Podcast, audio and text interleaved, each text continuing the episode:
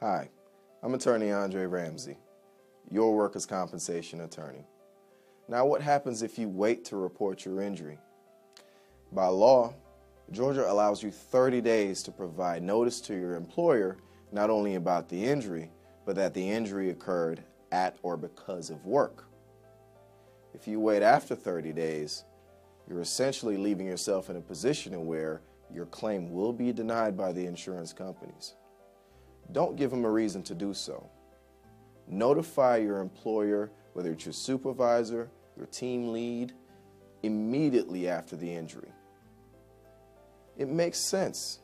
Get your benefits now. Why wait 30 days to go get treatment?